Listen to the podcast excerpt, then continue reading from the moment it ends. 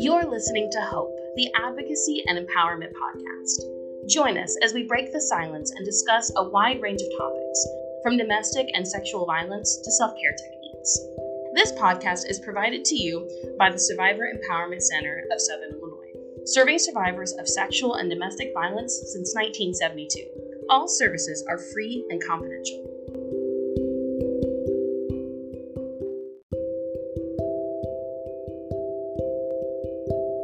Hello, I'm a junior in Southern Illinois. I'm a senior in Southern Illinois. And I'm a senior in Southern Illinois. We are all members of our school's youth group, and we have partnered with the Survivor Empowerment Center to bring you this minicast. This year, our minicast will focus on healthy relationships. Today, we're talking about green and red flags in relationships. Everyone can benefit from this information in any type of relationship, whether you're interacting with coworkers, teammates, friends, family, or a romantic partner. We are looking at the One Love Foundation website, which lists 10 green and red flags to help establish a sense of balance in all kinds of relationships. But today we are just going to focus on some of our favorites. Let's start with green flags first. A green flag is like a green light that tells you that you are in the right path and things are feeling good and safe in a relationship. Our first green flag is honesty. So, what if someone is not honest with you? I think honesty is the biggest part in a relationship. And when someone is not honest with you, even about the littlest things, it makes you lose all your trust in them. So then you lose that the one of the main focal points of a relationship. Yeah, I think you know, and I think of honesty, I think a lot more elaborate than just you know a relationship with a romantic partner. I think friendships, I think family, and I think honesty is something that we can all get kind of wrapped up in sometimes because those that have really big hearts, they let those that are dishonest with them kind of fly right by because you know you want to still believe in them and you want to still love them and trust them. But I think there comes a point where you know you've done it so much to yourself, someone being dishonest with you, it you know it, it hurts to, to think about and to realize that you know they're not what they're letting off to be. So I think it comes from being able to focus and realize that you're being hurt and worry about yourself. So, should you give people second chances, or what about multiple chances? Um, I think it kind of just depends on why they lost your trust in the first place. If it's something kind of minor, I'd say that second chances are something that everyone deserves, but I don't think third chances are. I don't think they should be a thing because at some point you've got to have respect for yourself. I definitely agree with her. I think that at a certain point you can uh, give another chance. Um, point you have to also, yeah, what she said, give yourself respect and to stop giving them another chance. They can't just keep messing up and losing your trust. Our next green flag moment is a comfortable pace. A comfortable pace is described by One Love Foundation as when the relationship moves at a speed that feels enjoyable for each person. What if someone wants to spend more time with the other person than the other person wants to spend with them? I feel like um, it's very much a boundary that needs to be set in about how much time you actually want to set aside to be with that person because I know a lot of people kind of just want to be around who they want to be around 24 7. They never want to leave their side, they always want to be with them. But then there's also these people who they need that social break. They need to just be completely by themselves. And I feel like that's a very important part in a relationship whenever you try to set that boundary. Yeah, I think it's just about being honest with the other person because if you get so wrapped up in hanging out with someone 24 7, especially in a romantic relationship, and say, God forbid, that relationship were to end, now you don't have that person to be with 24 7, and you feel like, you know, you don't know what to do with yourself because you depended on them to be happy and to be sad. And now that they're gone, you know, you have to face all these emotions by yourself. So definitely there being a boundary there, just like just like what she said with there being a boundary, I absolutely do you think it's important. Yeah, I definitely agree with all of those statements. Um, I think, yeah, the boundary needs to be set at the beginning of the relationship, and that if you feel that it is getting too much for you, that if the other person should have enough respect for you to understand what you're saying and to respect your like feelings towards the situation, and that you want to have other friends other than just them. So, what if you feel pressure into doing something that you're not ready for? What is a good way to tell someone that you want to slow down? I think honesty is going to be the root of a lot of these questions.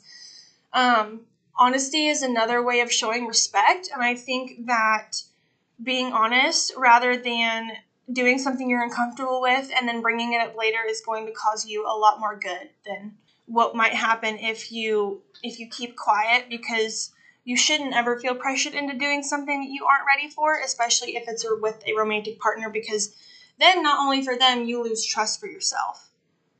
I feel like you are your first person, you should be your first priority, and if you're not ready for something then you're not ready for that and if you're being pressured into it, then it may not be as safe as a space as you personally imagined it to be. And you kind of need to like reevaluate what you're going through and who you're with all the time and the people around you. Yeah, I definitely agree with all of that. It goes back to what she said with respect. And if they truly cared about you, that they would never make you do something you do not feel comfortable with. And I feel like everyone needs to remind themselves that. So, next, we wanted to discuss a couple of red flag moments today. A red flag is like a red light that tells you when something doesn't seem right and that things are not feeling good or safe in the relationship. The first red flag moment is called belittling. Belittling is when someone constantly puts you down. What if someone sees this as a playful tease, but it really hurts your feelings?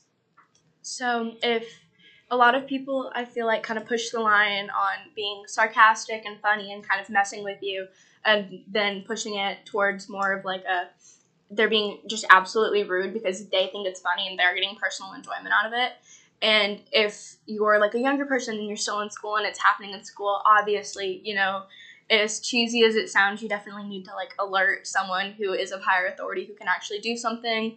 Or if it's just out in your personal life, just like distance yourself from them. Like, and or if you still want them in your life, even though they're doing that, and there's still like other things they're doing, and that was just a one time thing talk to them about it and say like I don't feel comfortable with what you're saying and I would appreciate it if you would slow down.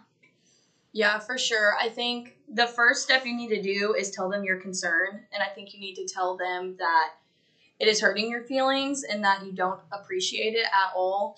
And then if they keep doing it, then that's when you need to think to yourself, do I need them in my life? Do I want to be around someone that's making me feel like so much smaller than what I am? And then you realize that and then you need to either figure out yourself if you want to keep them in your life and if you do you need to sit down and have a conversation with them. But if they do not listen to you i don't think that like that is something that you should keep around. Yeah and i, I think when it comes to someone making you feel really small and, and isolating you and making you feel like you're unimportant like no one likes you it's important to surround yourself with people that do love you and that do like who you are and that will do, you know, anything to protect you or build you up because some of those people that may make you feel like that are always going to be there, whether it's at school, whether it's at work, whether it's, you know, in a college classroom. So I think what would definitely help the situation is surrounding yourself with people that love you for your flaws and love you for your, you know, your things that you bring to the table. The next red flag is manipulation. According to One Love, manipulation is, quote, when someone tries to control your decisions, actions, or emotions. What do you do if your partner tries to convince you to do something or say something that you are not comfortable with? Um, I think it is a lot about standing up for yourself and knowing your own worth. And I think, like I keep saying, it's all about the honesty. You should never feel pressured into doing something that you don't want to do, whether it's saying something or doing something in this case. Um, a partner, especially a romantic one, should never make you do something you're not comfortable with. And if you're put in that situation a lot, maybe you need to consider getting out of it. I mean, manipulation is a biggest aspect, yeah, not only in a romantic relationship, but in friendships also. And even in like family relations and stuff, that's a big part. And I don't think a lot of people realize what it is because some kids grow up with it. They grow up as a family manipulating them their whole life and they don't notice that it's manipulation. And so when it does get into a relationship outside of their family, like a relationship or a like a romantic relationship or a friendship, they don't notice it until it is too late. So when you feel uncomfortable in any instance like that, I do think it like she said, you need to be honest. You need to say how you feel because like I said earlier, if they cared about you, they would never put you into a situation that you do not feel comfortable doing. What do you do if the person ignores you until they get their way?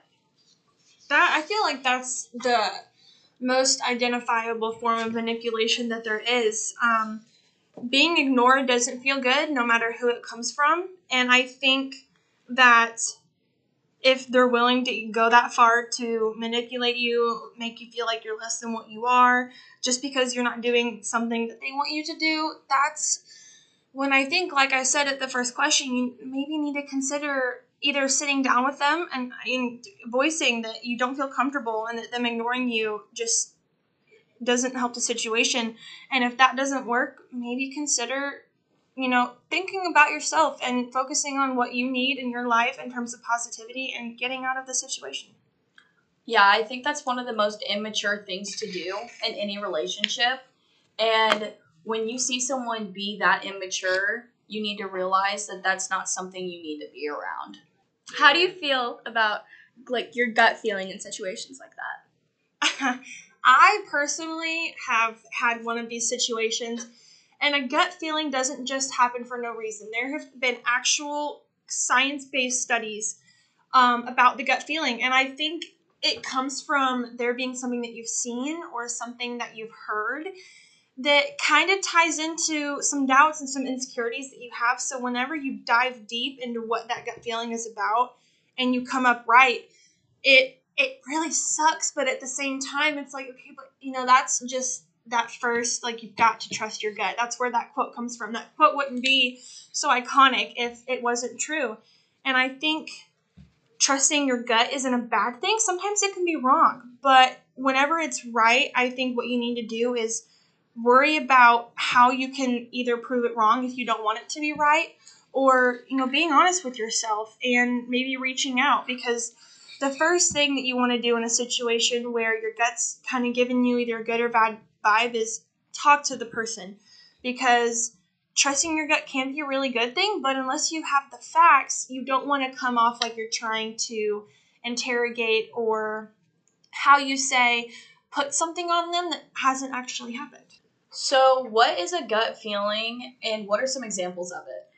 So, a gut feeling is kind of like when your stomach does a flip flop and the hair on your arm sticks up and your shoulders kind of tense up and they're way too close to your ears and your heart pounds and uh, it's just like a sign that you're in a bad situation and you shouldn't be in that situation and you should probably find a way to exit yourself from that situation. Yeah, when someone says like I've got a bad gut feeling, it's not just their stomach that's doing flip flops. It's their head, it's their heart, it's you know everything in between. So definitely trust your, you know your body, especially whenever you think something may be wrong. Yeah, your body knows you best out of mm-hmm. everything, so it's very important to listen to it in situations like this.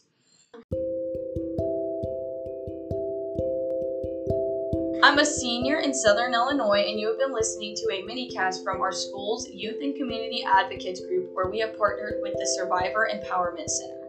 If you need advice, counseling, therapy, or are unsure if you are in an abusive relationship, feel free to call the Survivor Empowerment Center at 1 800 334 2094.